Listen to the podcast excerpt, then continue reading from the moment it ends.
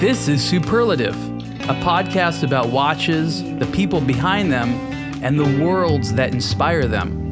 Spending time with the Blog to Watch community and the stories we discover. Let's get started. Hey everyone, Ariel Adams here with the Superlative Podcast. My guest today is Mr. Carl Friedrich Scheufele, the co-president of Chopard. Carl Friedrich, welcome. Thank you. We're here in person today. Uh, this is a little bit unique because usually these superlative episodes are done uh, remotely, but we get to look at each other and hopefully some watches right now. And we're sitting at the, the lower floor of the brand new Chopard boutique here on Fifth Avenue. 30 years on Madison Avenue, two different locations, now finally on Fifth Avenue. And I understand that for you, that's a big deal. Why? Well, um, not, we, we really enjoyed our time on Madison Avenue, of course. Madison Avenue is a little bit more quiet, more uh, slow, and not so fast paced, and obviously uh, uh, not so frequented as uh, Fifth Avenue. So, as the years went by and we we came to uh, close to the uh, end of our lease in, on Madison, we we decided that it would really be time to time to make this move, which we we, we were always eyeing to do, and I must say I'm very happy that we uh, we well as we found the location that we decided to to go ahead, and that was a decision taking taken just very close to the COVID situation that we were meeting. Uh, so many decisions to make, not a lot of predictability, hard to see the future, right? Yes. But so many brands invested a lot in their core strengths in their house in their products during the pandemic. Does that, that does that surprise you? Did you think there was going to be a little bit more wildness, or does the actual um, relative calmness that most brands seem to demonstrate during the pandemic surprise you? Well, the pandemic taught us a lot of things that we we didn't really know about our own brand uh, and about our industry. And like what? I'm so curious. One of the important uh, takes that I I have from the pandemic is the the strength of uh, the meaningfulness of the watch industry as a whole, because uh, the interest I felt that the interest in in watches, and I'm talking, of course, uh, fine mechanical watch side of things, um, has grown during the pandemic has actually developed, probably because people had more time to spend on the subject and to appreciate the subject more.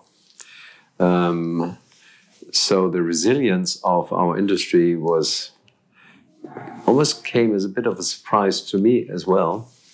So we learned, of course, how to communicate on all kinds of digital channels. We uh, we learned how to to show our products uh, in a in the best possible way, also in on a digital in a digital way.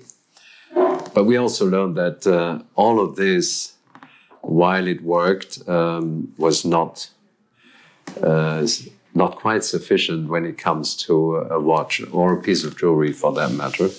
Because what you want to do is you want to touch it and feel it and you want to uh, experience it in a brand environment. And here, here we're coming back to Fifth Avenue. Um, for us, it was very important to elevate the uh, experience further. And to elevate the experience further, we decided that we had to move here and create an environment which is um, customer friendly, comfortable at first sight, but also uh, close to what we felt was the Manhattan experience. So the interior design is exclusively done for this location. Um, and ground level, you will have a more uh, general feeling of what you can browse without being disturbed. You can be served if you wish, and and the where we are sitting right now is the gents area where we would exhibit the uh, manufacture watches, the LUC collection, and complications, and so on, which is a more quiet area downstairs. And further in my back here, you will have the uh, high jewelry um, experience, um, which is even more sort of secluded and um, uh, from the, the buzz that you would have upstairs. I, I want to sort of recap some of the points you made because I think they're so important, especially because as the world tries to figure out the right steps with luxury, especially luxury watches, it has to look at companies like Chopard that are run by people such as yourself that don't just make the product, but, but you're making it for yourself. And where you decide to invest, I think, is very indicative of what actually works. And I think you said something interesting about people want to come into the brand. I mean, it's, it's actually kind of an irony that in the world of digital, people would be investing so much in physical locations. But the reality is people are learning online, but falling in love in the real world. And so to come here and see this experience with this, you know, lovely interior design, you know, lavish materials, just being in the world of Chopard is something that is very physical and it isn't online. And I, I, hate this word phygital, you know, because this is this cheesy term, you know, the, the hybrid. I mean, of course, th- there's one world, right? But I think what's different these days is that our brains learn in one universe. We'll call mm. that the, the, the internet. But emotions really come still from the real world. And Absolutely. these are, I mean, it's, it's, it's, it's a jewelry item meant to worn on your wrist. It doesn't deliver you pleasure outside of it being on your body, you know? Yes. But I think what, what the watch industry has also come to understand during the pandemic, and I'd love your opinion on this, is that watches in large part are sold because people like the hobby of being into watches, collecting watches, and participating in the hobby is I think something that some brands used to do very well, and other brands maybe are are, are now starting to understand that it's not just glitz glitz, it's not just exclusivity, it's making sure that people can incorporate this as part of their hobby. And when the world is kind of screwed up, as we've, we've seen, one of the interesting things, and we've seen this throughout history and the Great Depression and before that, is that great people, men and women and great families during depressed times, actually put money into um, luxuries, whether they want to think about their legacy or it's a diversion and a hobby. But um, again, counterintuitively, these, these moments of time are quite important for the great houses and luxury. I'd love to hear your thoughts on that. Well, first of all, I think exquisite and qualitative craftsmanship, I don't consider this to be a luxury. I think it, it, is, uh, it is the basis of things that are made to last. And um, in that respect, I don't think uh, there is never a wrong moment on, on when to spend on uh, a beautifully made. Uh, so during unstable times where things break, people then like to invest in things made to last. Yes, I think they. Are, first of all, they are reassuring because they're well made, and uh, we know that they will last, and we we we can stand behind them, and and also. It gives you pleasure in probably a, a more difficult moment. Um, so I think uh, what we were taught in 2022 now, coming out of 2020, 2020 and 2021, is that um, even in more challenging times or different uh, times with different challenge, um, again, our industry has fared well. And and I, what I really could feel this year was the renewed and, and intensified interest in uh, what I call the independent brands. And somehow, uh, even though we don't we don't match in size to many of the small, very small independent brands, but I still consider us to be part of the independent brands because we're family uh, owned and family run. And uh, the approach we have, we take to watchmaking, particular in, in the manufacture side of things, is very close to what the independents are doing. Uh, and I started this uh, 25 years ago when I founded uh, Chopard Manufacture uh, in, up in Fleurier. And um, I think all of this is coming together uh, in 2022. Yeah. Uh, at a time when you would say you could you could say, "My God, what's going on in this world?" You know. Let's go back in time a little bit to discuss how your family got into watchmaking in the first place. Um, I don't know this story that's very well known, and I think it's going to be interesting to people um, because the best watch brands tend to come from great families, and the way they get into it is sometimes not always direct. Um, you mentioned that 25 years ago you opened up the Chopard manufacturer, but the Chopard brand, of course, is older than that. Tell me a little bit about your family and how you got into watchmaking. Yeah, the Chopard brand, or Mr. L.U. Louis Ulysse Chopard, founded Chopard in 1860 in Sonvilier, which is a, a small place in the Jura Mountains, not maybe an hour and a half from, from where we are today, up there in Fleurier. Um, on a parallel basis, but later, my grand grandfather founded our company in Germany in 1904, which carried uh, our family name, still carries our family name. Um, my father, who is the third generation, um, had the uh, conviction or the, uh, the vision, you would rather say today, that uh, if he wanted to succeed in, in uh, selling high, high class, high end watches, um, he had to he had to eventually uh, look for a company in Geneva. And did your family have a manufacturing background? Yes, uh, we were manufacturing uh, watches using Swiss watch movements. We even had a, representation for several Swiss watch companies in parts of Europe and Germany. And my grand grandfather was selling watches all the way to, to Russia. And uh, he traveled to the US um, in 1921, um, where he, he worked in New York as a goldsmith, trying to uh, earn some money with two of his friends from Germany, uh, because they wanted to take a drive from the east to the west coast. Long drive. Which they actually did. And uh, so they, they had they bought this Ford Model T and uh, they they went on this drive. Oh, in the twenties, a cross country drive. It's like a John Steinbeck book. My grandmother offered me uh, an album with all the photos from this uh, period and uh, articles that they wrote for the local German newspaper about their adventure. Wow. Yeah.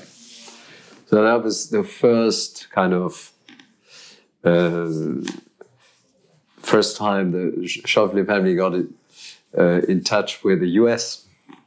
market, as uh, if you wish, and um, so going back to to Germany and we we basically made uh, beautifully made gold watches some jewelry in our own company. And for the watch, it, was always uh, Swiss movements that you could buy at the time as uh, components or finished movements. Um, but my father uh, thought that this was not sufficient for him. He wanted to actually build a, a brand. And at the time, uh, the the idea of a brand in the watchmaking industry was was I'm talking about the 60s here Okay. uh, because he he actually bought Chopard in 1963 uh, which uh, next year will be 60 years uh, basically at that time watch brands as such didn't exist it was more watch companies supplying to uh, important jewelry retailers like Aspreys or, They were the brand. or Tiffany's. They were the brand. yeah. And I remember distinctly in early days when I did my first uh, trip to the US with my father, we would go and uh, see Tiffany's, and we were beginning making watches for Tiffany's, and then it was Chopard and Tiffany's. And at one point, my father decided if he will only offer propose Chopard. And this was uh, 1976 or thereabouts. We we opened our first office in the U.S. at, at Rockefeller Center, and that was really sort of the first time that I I came into the business and uh, traveled the whole of the United States. What were you doing uh, at the time for the company? Well, I had just joined the company and I went through all kinds of different departments after having done a, a, a apprenticeship also and, and uh, two or three years of university. I, I was attracted by the idea of traveling the world. And it was a perfect uh, constellation because we were able to, you know, we we're opening up new markets and uh, and one of them being the, the US. So at the time, Chopard made a bunch of different watches, you know, mechanical, quartz, and things like that. And you were, you know, all over the United States. Exactly. Yes. And it seems like that era had a permanent mark on the Chopard brand because, of course, Yes. while it is a traditional Swiss brand, it's never necessarily felt like all the other ones. There's been sort of more of an international vibe. You see a lot of influence from the United States, Asia, and other markets. Um, is that because you and other members of the family were so international at your, at your young part of your careers? I think what we learned uh, working in, in the company was, you know, to listen to to the clients after Yeah. all. And uh, because of the fact we traveled the world, we would get all these vibes, if you want to call it.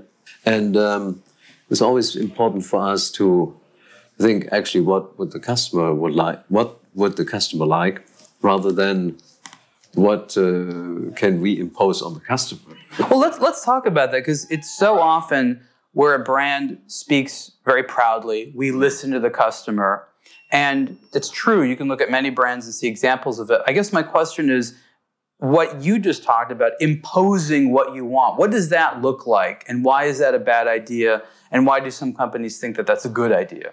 Well, it certainly can rationalize your production if you decide uh, unilaterally what you're going to offer. And, uh, and of course, uh, anyone who, who has been working uh, or planning production and knowing what pro- producing a watch really means will tell you that that's probably the, the easiest way to do things.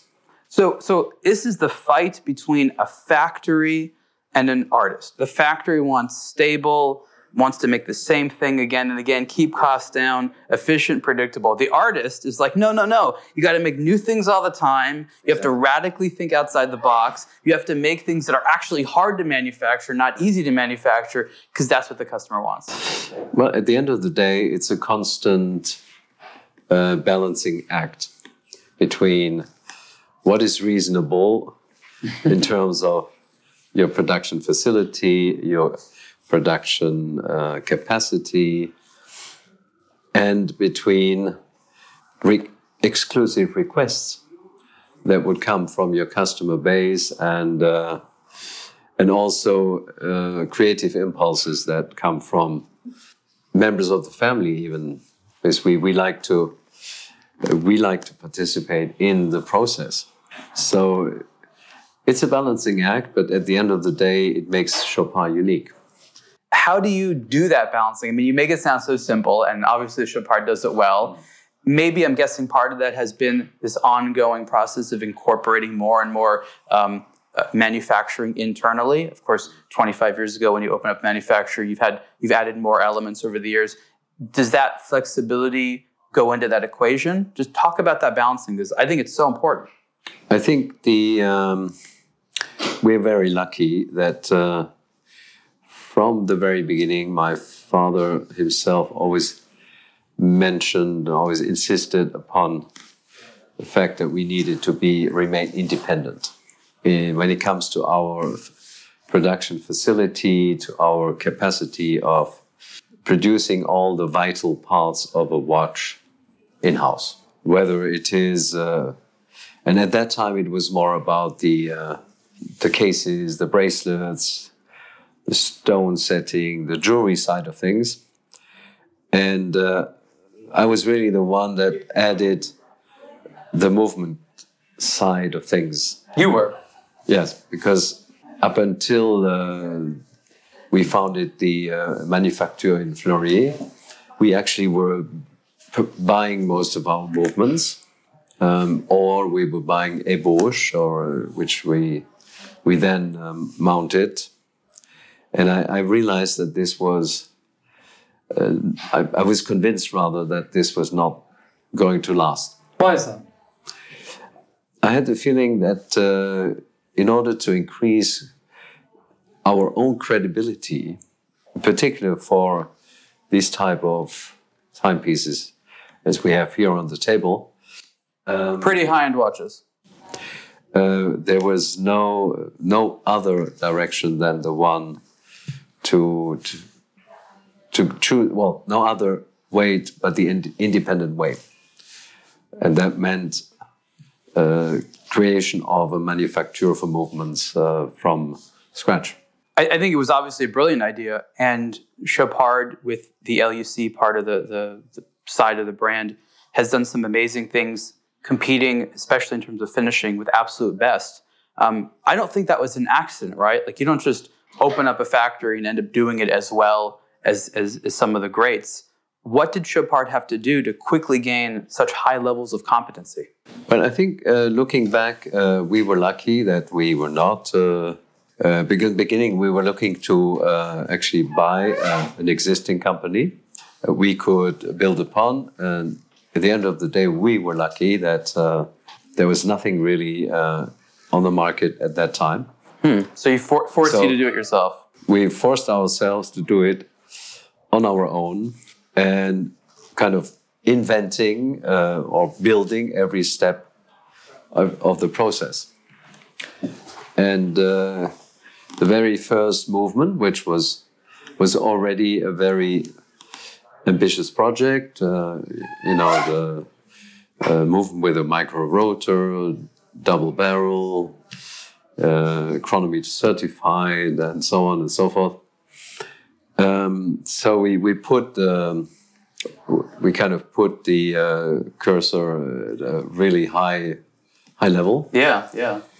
But it taught us, you know, to to enter immediately in the in a very qualitative way, uh, which helped us all along later on. When now we are we have conceived maybe 20 plus base movements easily and uh, uh, 60 somewhat variations. And we also launched a, a more industrial uh, arm called Fleurier Ebauche, where we we luckily uh, are now making the movements for the Alpine Eagle line, but also the the Happy Sports uh, collection. So it, in a way, we have come a long, a long way from the very first uh, movement, 196. On top of that, in a sense, it's almost like the Chopard group now, because if you look at it in certain ways, you have multiple brands. On the basic level, you have the Chopard name, you have the LUC name, and of course, for those that don't know, you have the Ferdinand Berthoud name, which yeah. is even more high end. And yes, a different brand, but it's in the group. Mm. Is this something that you were trying to do, which is to, to, to, to segment or is there going to be sort of consolidation later? Like, I'm just wondering how interesting it is to you to have to not only make all these products, but also take care of all these different names. I think you could call it an organic growth process. One thing led to another, but uh, the uh, Fleurier Ebauche uh, side of things, where we produce the, the more industrial I hate this word, but it's uh, the more uh, High volume, maybe. high volume Yeah. movements, let's say. Um, and on the other extreme, the uh, Ferdinand Berthoud, which you just mentioned. And none of all this would have been possible if we wouldn't have started uh, back in 1996 with just this very first movement. Right.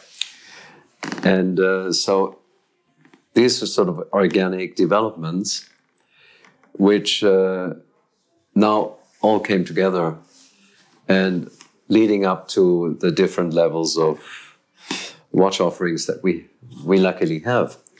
And I think uh, that we can safely and soundly build upon going forward. Who in your family is really responsible for all these new things? Because I, you know, there's always this tug of war between let's keep doing new things versus let's do the things we've already been doing better. And you can't always do it at the same time. And I and I think what I love about Chopard is this notion of there constantly being new things all the time. Uh, so so tell me a little bit internally, like, you know, are you the one that's basically saying like, hey, let's let's do more things, or are you the one being like, hey, let's slow down? Well, I'm I'm a little bit more in the first camp of those who like to do new things all the time. And on the other hand, you have someone like my wife, for example, who is slowing us, slowing me, slowing us down, saying, you know, let's let's finish this first. And it's again, it goes back to what I said in the beginning. You have to find the right balance. Alpine Eagle is a very good example. There are so many variations that I either have already set up in my head or uh, already communicated to the uh, product development department or speaking to designers about it. Um, but of course, I had to realize that, uh, first of all, we have an issue with production. That we, we, can't, we can't keep up. And second of all, uh, you know, we have to let the market uh, discover what we just uh, launched, and we can't obviously launch something right behind. Now, that point you just made about letting the market discover, I think is the single biggest area right now because it really goes to the heart of marketing, digital, physical, and what to expect. I think for me, that's the biggest challenge I see is that CEOs and leaders such as yourself aren't sure what to expect from investments. Hmm. And the goal is to educate. And one of the examples I like to sort of talk about is how some of these amazing models, you know, the, the Royal Oak and whatever, took so many years, not because they weren't a good product, but because it took that long for people to discover and educate. There's this sort of tendency now, especially among the younger generation of marketers, to expect like immediate results. It's going to happen overnight. Everyone's going to know about it. And you know that even though, you know, uh, Google metrics are available right now, really knowing what the market is doing and feeling can take years. Um, what exactly is your strategy on having that discipline to wait or educate your team that there's sort of more of an emotional tactile experience versus a numeric metric based approach to deciding how to how to operate and turn a, a luxury name well we are not uh, obviously not working in the fast fashion uh, field. We are uh, working our horizon is not uh, six months. Our horizon is more like two years three years at a time. And at least. And whatever we we decide to uh, create today uh, will probably exist in uh, in three four years time only especially if it's uh, it's it's more on the uh, uh, complicated side of things when you look at watchmaking. So we're not a, we're not doing a sprint we're doing a marathon. And it's a constant marathon. And basically that's something i even i had to admit and learn uh, you know when i started with this uh, manufacturer uh, experience i was extremely impatient. Really?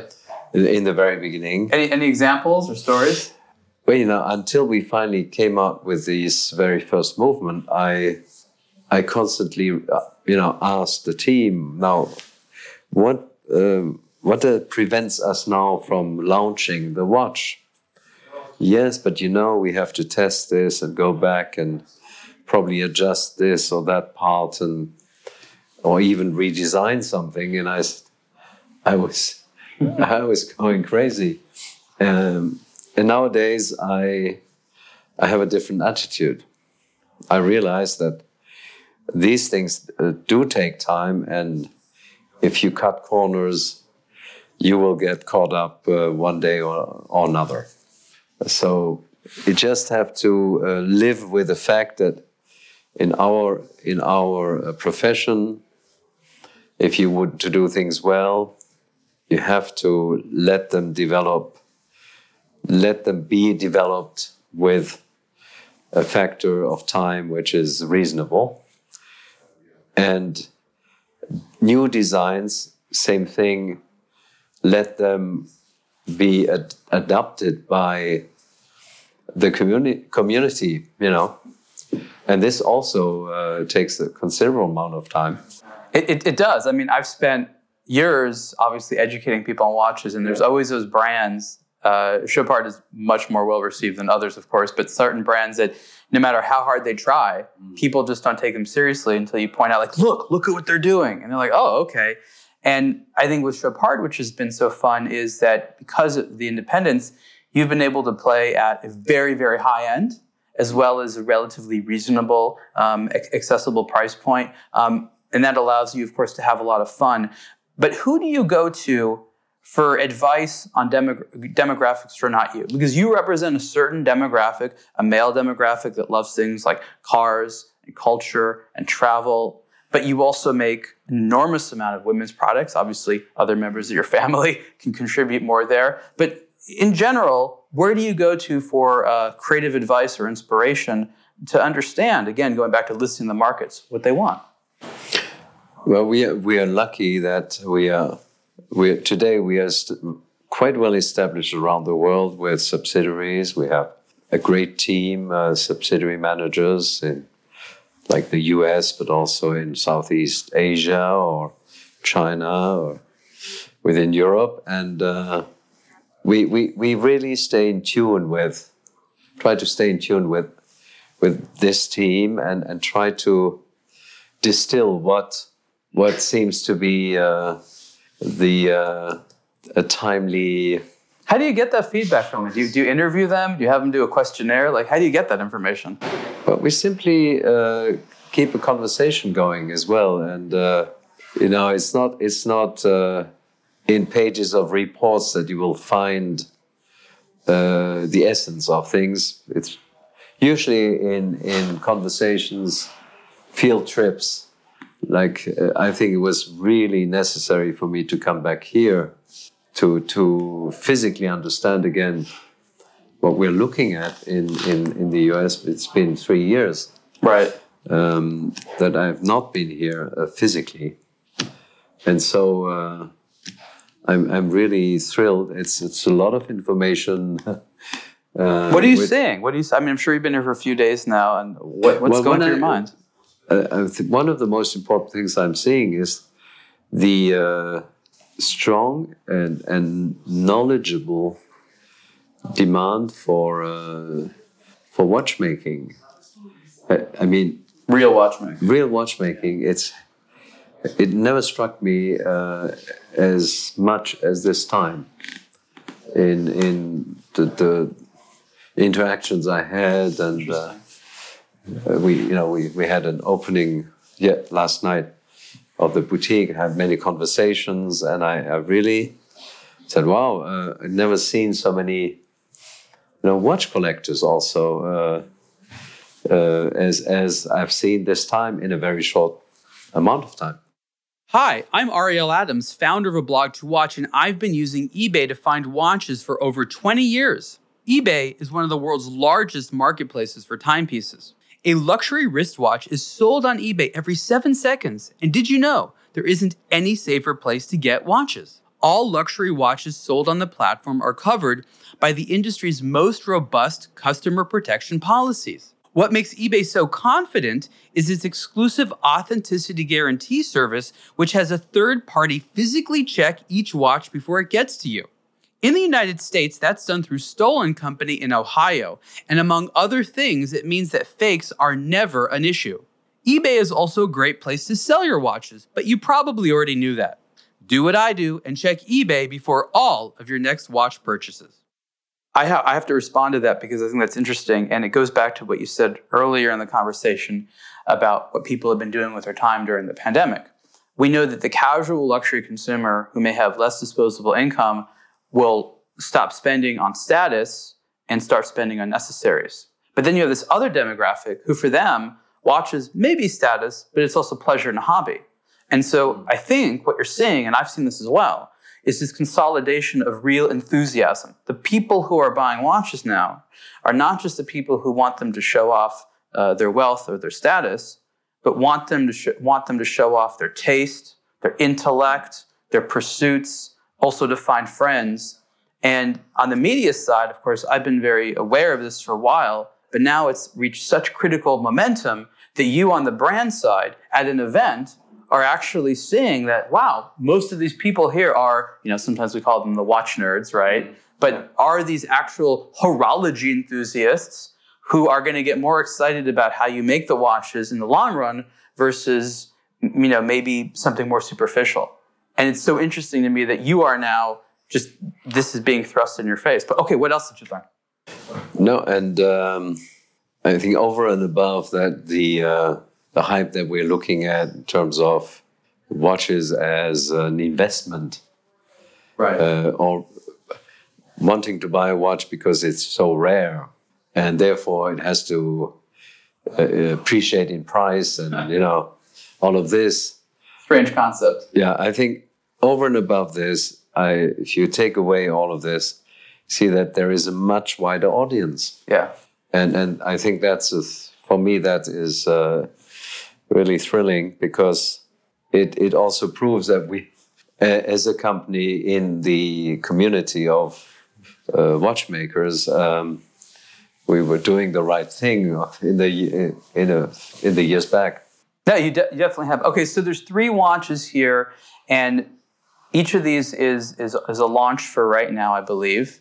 Um, maybe this this uh, this the strike or is not. Is this one also new? Is new for today? This is not this is what I saw of today, Wonders, but right? it's here. But it's here. But we have it's, we have it's a, here for the first. Uh, okay, this is really an amazing one. Time. Minute repeater we'll talk about, but we have here the first uh, yellow gold version of the Alpine Eagle with a yeah. matching yellow gold dial in the 41 millimeter size. I I love this watch a lot. And then you have a version of the LUC jumping hour. Um, with an enamel motif of the Statue of Liberty, obviously very timely. But talk about how these watches are uniquely interesting to the market right now. You said you come out with watches that make sense for the market, you listen. Talk about how these watches represent what the US wants right now. I think starting with the uh, yellow gold version of the Alpine Eagle 41 millimeter, I think uh, pays tribute to the fact that yellow gold is definitely back and definitely back as a contem- more contemporary metal, a little more crisp and modern in a way, uh, rather than the rose gold we have been accompanied, uh, we have been looking at for the past uh, 10, 15 years. And of course, I, when I joined the industry, it was all yellow gold. Right.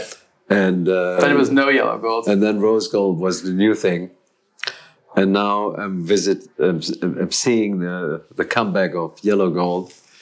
Um, and I must admit, uh, this watch is really stunning. And if I had to make a choice, I would definitely go for ye- the yellow gold version now. And New York being New York, always uh, ahead of things in a way, uh, I think was the right the right place and time to launch this watch for the opening of the boutique. And the Alpine Eagle in general, of course, across the world, but the U.S. has done so well. And I think what's amazing about this, you know, this watch, which is in the integrated bracelet category, um, it's yeah. it's both unique and familiar at the same time. And people who find this watch and wear it really just fall in love with it. It's such an interesting thing. And, and the, the story behind it, because this is based upon a design um, from the past that you modernized. So it definitely yeah. has a lot of your own history and things like that. Um, and over the past couple of years, this has been one of the most, you know, popular topics of Chopard. Has it has it surprised you at all that the Alpine Eagle has done so well, or were you expecting it given the popularity of this integrated bracelet category? When when the the fun design uh, emerged, I was convinced that it would be a success, but I honestly did not expect it to be so successful as we are seeing today.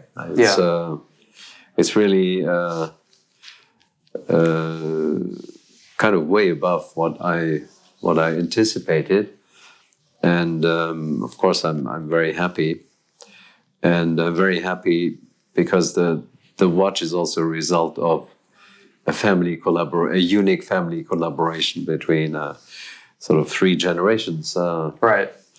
Uh, my dad um, and my son and myself, and uh, you know what could be uh, what could be a nicer symbol in a family company.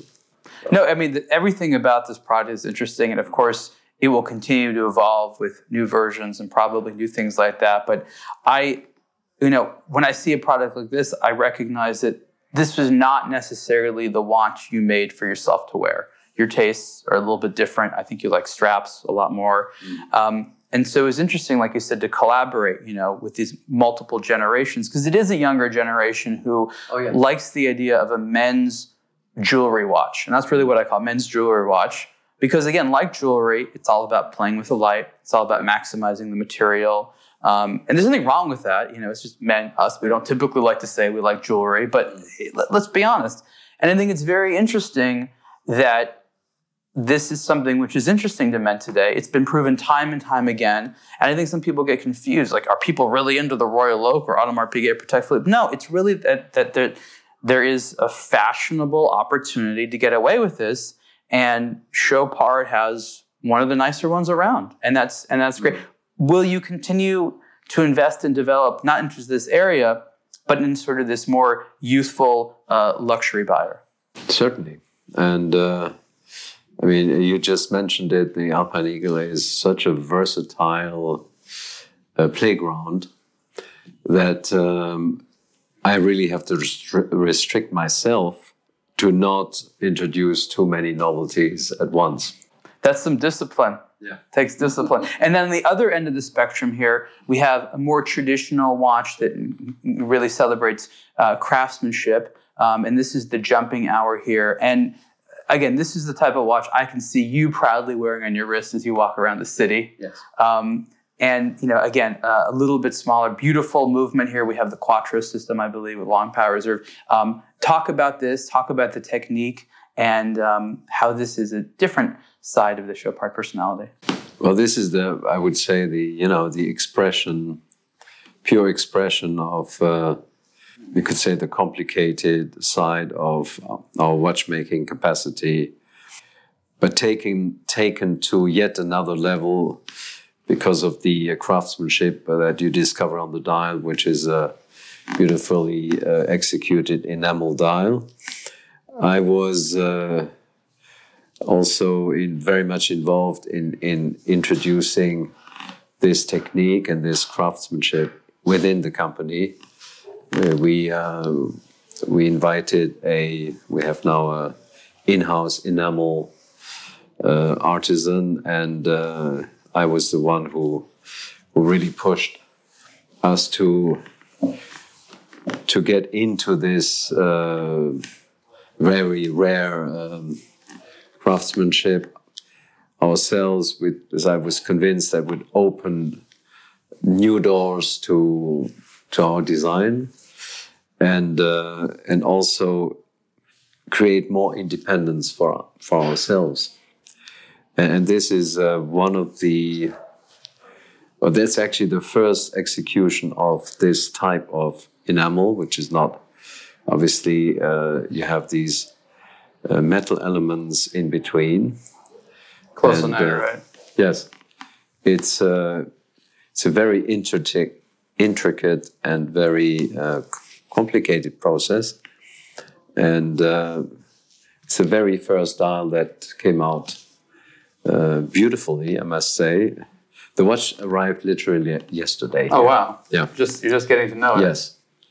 And uh, I can't stop looking at it. It's fun to have a watch be sort of a canvas for art. Yes. You know, I've I've tried to advocate to so many people that in addition to sort of watches being the classical time telling instrument, it can be so wonderful for it. And so many brands have made that um, a big part of them. But with sort of modern enthusiasts, it's been a slow go at getting to understand that. And here, Yeah. I mean, you have the simplest and also kind of the most intricate expression of time. You have just one hand showing you the minutes and uh, the jumping hour located at six o'clock because we wanted you to see the hour jump freely, not with the minute hand at 12 o'clock and then uh, the, the hour would jump behind the, the, the hand.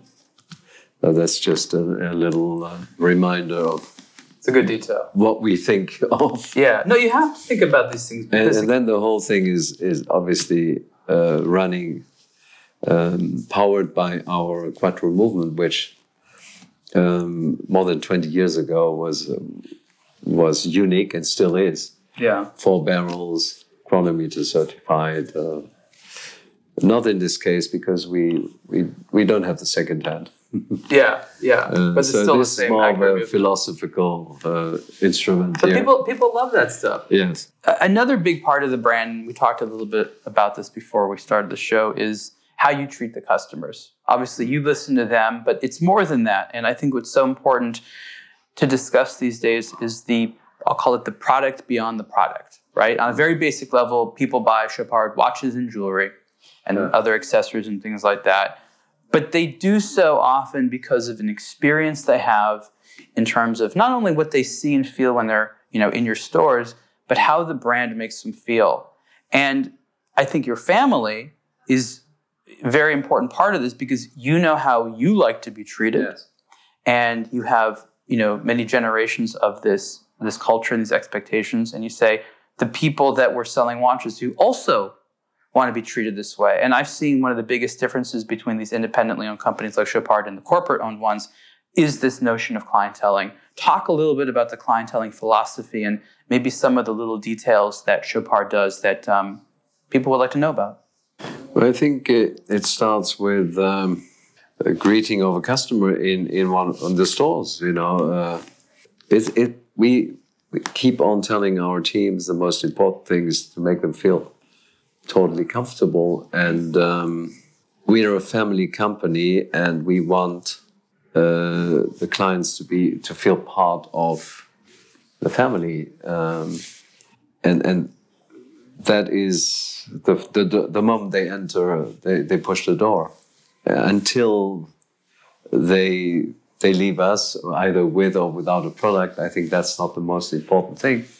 Most important thing is that when they when they leave the the boutique, um, they they remember the experience they had, the um, the personalized uh, service, and the message of of uh, what we feel is important uh, has to be has to be delivered, and uh, and I think uh, it sounds easy, but it's uh, it, it's rather complicated sometimes.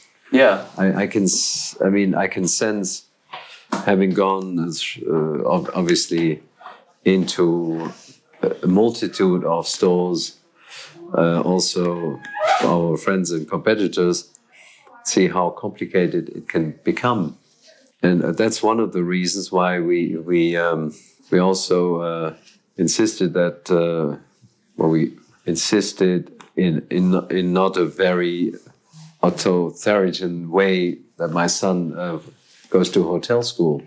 yeah he mentioned that he was doing You that He he was doing that, and he I must say he learned an incredible amount of of things there, which uh, you know initially when you are when I was his age in in the watch business, these were not necessarily subjects that you covered or that you. Uh, but as soon as we opened our own retail network, but also looking at how our partners developed uh, across the globe, uh, whether they are small family owned companies or bigger or very big retailers, I think the level of uh, service uh, has has come a long way. Yeah. And today, uh, the inspiration comes from uh, from luxury hotels, from resorts, from because it's it's the experience, and um, it's it's a constant uh, something we constantly work upon. I mean, you speak about it in a very humble way, which is which is good.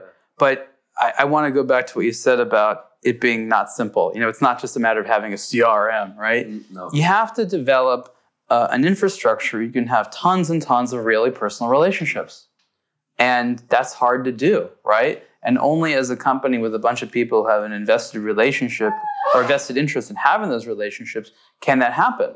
So you have to have a complicated incentive and training structure um, to do all that. And again, it's it's not so simple, and it probably requires a ton of tweaking and reaching out and calls late at night and friendly reminders. I think the underlying uh, force of any of this is the passion for the product and the passion for um, our industry yeah.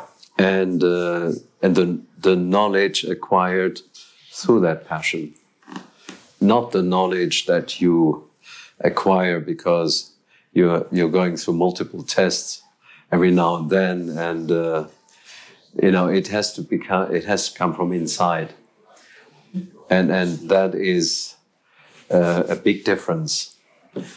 It's again, it's a topic we could just go on and on about. Um, one one sort of final area of questioning that, uh, again, I'm, I'm curious to know what you have to say about it because one of the interesting elements of the brand has been an ethical component. It began with things like um, Fairmined precious stones and ethical gold. And, you know, I think in today's era where there's all kinds of like greenwashing and sort of like ethical PR, it can be very difficult to, to, to distinguish the differences between companies who are actually trying to promote certain types of values and those that are doing so for maybe, you know, PR purposes. Um, and I think that Chopard actually genuinely has a, a, a invested um, level of care in this. So talk a little bit about, you know, what are some of these ethical practices and what are you actually trying to achieve as a brand through the through the sort of ethical side of, of, of the production of luxury goods? You know the um, what you call the ethical side of things came rather naturally to to to us. Uh, maybe because we are close, we're, we went relatively close to nature ourselves, and uh, I'm very fond of, of course, the mountain areas. But I'm also, I also grow wine. Meantime, uh, in an organic way. So uh, all of this is very meaningful to, to me, and including my my sister, who, who very early days uh, insisted on, you know, responsible sourcing of of our diamonds, and one very big uh, and important issue that came that we we pushed uh, ahead very early days was the responsible sourcing of gold because we said we want our clients to feel comfortable about buying a, a piece of jewelry or a watch. If it's made of gold then they should they should know that this uh, gold is sourced responsibly and uh, and it even contributes to the the feel good factor when you know that what you wear on your wrist is has been made in the best possible way. So we started with this uh, journey in 2010. And uh, 2018, we introduced what we call the ethical gold, only possible because we were melting and also preparing our own 18 karat gold in house. and when we set off to launch the uh, Alpine Eagle, you know, I immediately insisted and said, now, if we have ethical gold, what about the steel we're going to use for the Alpine Eagle? Uh, can we can we ensure some kind of portion, important portion of the steel which is uh, recycled? And uh, sure enough, when we when we introduced the watch, you know, it's a sort of eighty percent recycled steel, uh, with some uh, other advantages actually. Like what? The uh, the steel we use is is been com- in a way processed twice, which makes it uh, 2.5 times harder than normal steel, and also what we call more Lucent. It's more shiny, uh, apart from being recycled. Yeah, a lot of people saw Lucent steel Yeah. as being applied, so I guess that's what you mean Yes. steel. And this is has become a, a, a normal process in the company for us, and and our our teams are you know also very proud of. Does it cost a lot more money? Do you have to spend more on materials? Is there a lot of? Ca- I'm just curious, like practically speaking, what has to go into all this? Well, obviously, uh, ethical gold comes at a slightly higher price, Right. and of course has to be. I mean, in, within our company, there is nothing else but ethical gold, so uh, it's not a problem in keeping things apart. Right. when we started in 2013 with small portions of Fairmined gold, we had the additional complication of keeping the gold stock separated. But now we we overcome that. Do you think most brands will follow on board and do the same thing? Yeah, I think uh, Yeah. there is a there's more than, than a tendency. I think it's it's uh, it's a well engaged uh, process, and I think it's very important. Uh, we are selling expensive, uh, beautifully crafted items. Uh, the last thing uh, that you want is sort of an unknown uh, source of uh, sourcing. I think it, it's part of the journey nowadays. Yeah, yeah. I, I guess the last question in terms of that is is some of this going to come down in price, right? Because right now to get this recycled steel and stuff is Yes. eh, definitely a premium. Is there an interest in on the more accessible models, Chopard being able to show, you know, we're not charging more, but we're offering a more ethical experience? Because I, I, I think that consumers, uh, some of them at least, are going to be warmer and warmer to this idea. Yeah, different uh, different uh, groups of consumers are uh, more or less. Or, I would say nobody is not enthusiastic, Right. but for some and and more so, uh, it's becoming a necessity that the product they're, they're looking at So like they won't spend unless. exactly Right. and that group is going is growing, uh, and the group that was kind of indifferent is getting smaller. So people have a, an opinion, and you have to at least cater to that opinion. Yes, and and we, I mean, our opinion is clear. Uh, we want to be, uh, in that respect, also we want to be ahead of the game rather than following. There's um, a lot of information that I learned about your family and about the history of the brand that I appreciate throughout this.